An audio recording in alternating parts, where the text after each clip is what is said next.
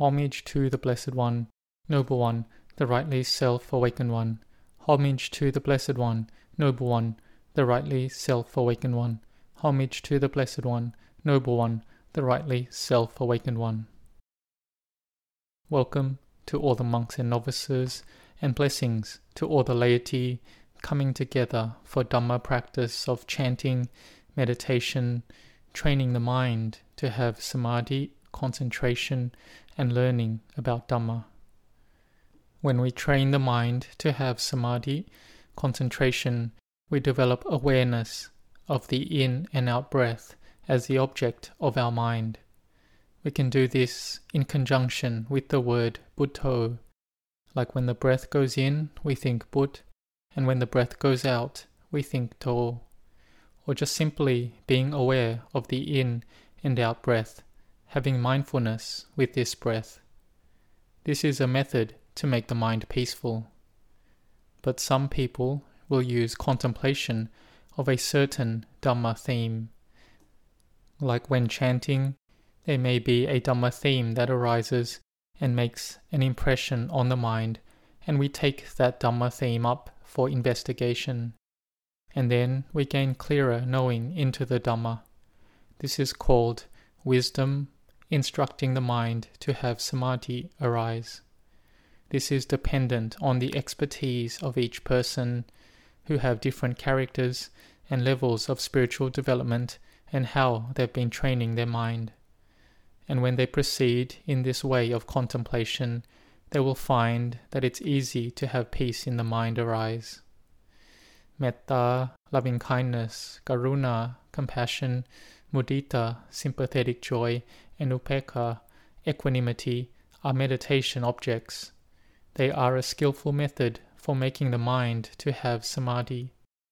In the beginning, there is a good wish for others to have happiness, to be free from suffering. When they have happiness already, we want them to have more happiness. If they have suffering, we want them to be free from that suffering. Or when they have goodness and virtue and they gain success, we rejoice with them. But when they're not going well, we don't add to that and make it worse, because it's the result of each individual's past karma. This is putting the mind in a state of equanimity or indifference. And we can look at a simple example of the cultivation of the divine abidings from parents who are raising children. The parents have metta. Both parents may be working, or the mother is at home looking after the child with a lot of metta. If the child is hungry, wants to sleep, or the child wants something and can't speak, so calls out, the parents will understand what the child wants. They have metta to look after the child, to give food, rice, water, looking after them really well. When their child is sick, has fever, and is suffering, then both the father and mother help with the utmost of their ability and skill. This is all with the good wish that the child will be able to grow up well, study until they can graduate, and succeed in work. Then the parents will be very proud. They will have happiness when their child can graduate, have good mindfulness and wisdom, do well, and are responsible in their work. They are joyous then. They have a good wish that their child will have happiness and success like that. They wish that their child won't be parted from that happiness and success that they have. This is the mudita that the parents have for their child, which is easy to observe. And when the child is successful in all things, then the parents are able to free their hearts and not worry. They can leave the child to do their work and responsibilities with whatever strength and skills the child has. This is a child being able to be responsible for their work. The parents are relieved and at ease. They may have then more time for themselves and can give time to do more chanting, meditation, and Dhamma practice. This is because their child is able to carry their own burdens. This is having equanimity in the path of leading our lives. Now let's look at the practice of developing equanimity. If one can have equanimity, then one can let go with mindfulness and wisdom as well. Equanimity is one method to make the mind peaceful to have samadhi. This is having a mind of equanimity. So let's look at this in practice from one example I want to share with you. There was one disciple of Venerable Ajahn Chah who was interested in practicing non attachment in the path of Master Huineng, the sixth Supreme Patriarch of China. He practiced to not be attached to be equanimous and not going to liking or disliking. He resided in a thatched roof kuti inside Wat Nong Pa Pong. At this time, it was in the monsoon season where it rains a lot. One day, the storm blew half of the roof off. He didn't bother to fix the roof. He just left the rain to leak into the hut. Many days had passed, and Ajahn Chah walked past that kuti and asked Whose kuti was this? The monk said, It's my kuti. And Ajahn Chah spoke and taught Dhamma, asking him, What are you practicing? The roof is leaking. So how come you haven't done anything about it? The monk answered, I'm practicing non attachment. I'm practicing equanimity. Ajahn Chah said, This is not equanimity. This is not non attachment. This is non attachment of the type of not using your brain. Doing it like this is the indifference of a buffalo. If you have an abiding that is good and correct, with Sila Dhamma, morality, and you practice with patient endurance and not being selfish, then you will understand the non attachment of Master Huineng. Here you haven't strived. There's no effort to fix the leaking roof to make it good. You didn't do this. This is the letting go without mindfulness and without wisdom. And so Ajahn Chah taught his disciple. And I myself have met this monk before, and he was very good at looking to be indifferent from the outside, very self restrained and indifferent. He trained in this well, but he was deluded. And so the great teacher taught him and then he had mindfulness and wisdom arise in regards to having equanimity. When you can be equanimous, then you can let go. Here he was not equanimous correctly, because a mind of equanimity is a mind that is a state of mind that is in the middle, away from liking and disliking. It is indifferent, but there must be peacefulness and warmth and not lacking in anything at all. This is on the level of samadhi. And when one can be equanimous, they are able to put down the mental objects, moods, and emotions that they receive. Like if someone without a mind of equanimity, without mindfulness and wisdom, they part from a loved one, then they will be mourning, sad, and greatly affected. But those who have wisdom will be able to let go. This must be a person who has trained their minds well. And there is an example of this from the time of the Buddha. Lady Malika, who was the wife of General Bandula, the chief general of King Pasenadi.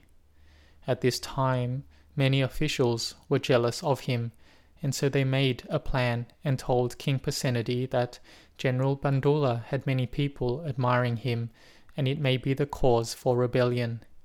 King Pasenadi was tricked and made a trap so that General Bandula, along with his 32 sons, would go to subdue bandits, and sent soldiers and executed General Bandula and all of his sons. But on the same day, Lady Malika had invited Venerable Sariputta, Venerable Mahamoggallana, along with 500 monks to have the meal at their house and there was one tray that fell and broke, and Venerable Sariputta Thera reminded the lady that it was something normal and natural that material things must break like this. And Lady Mallika took out the letter that she carried in the fold of her dress and let Venerable Sariputta know that this morning a person had sent this letter saying that my husband and my thirty two sons have all been killed by the soldiers of King Pasenadi. and I did not grieve then. So what could this tray do to me?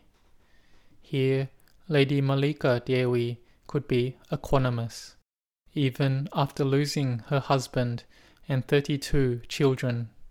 Think about how much she must have trained her mind.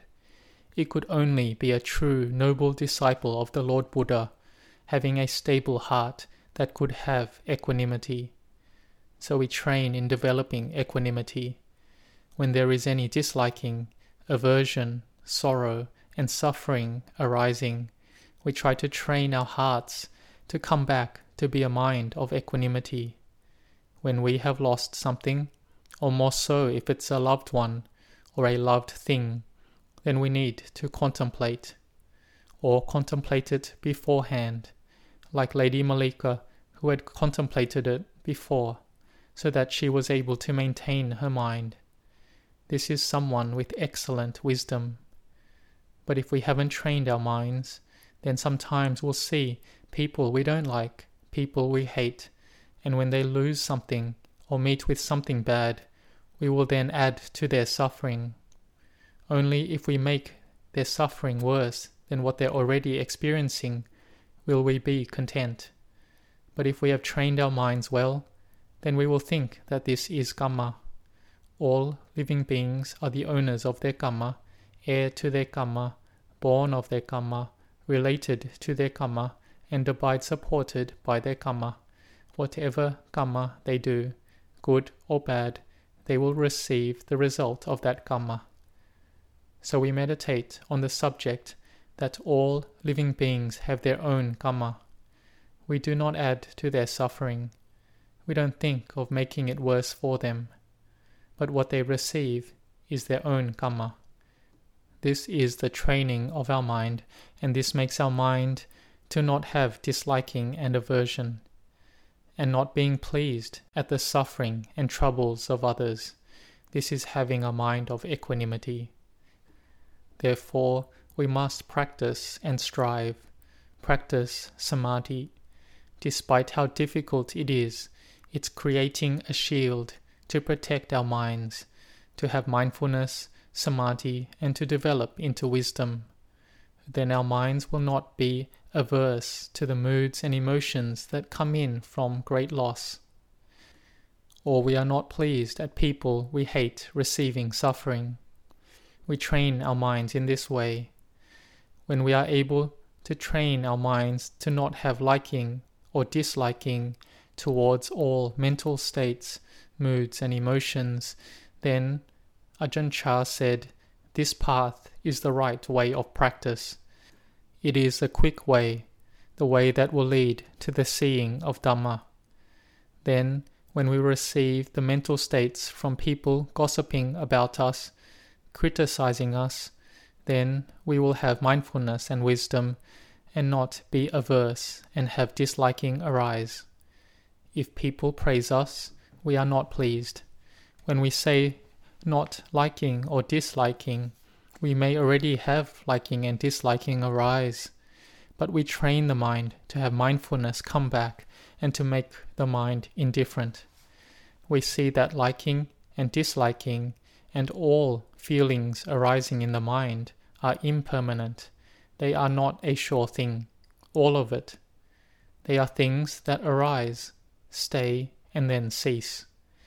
And in the beginning, we won't see this clearly but when we keep training and practicing, and the mind has good mindfulness, good samadhi, then we will see into these mental states clearly.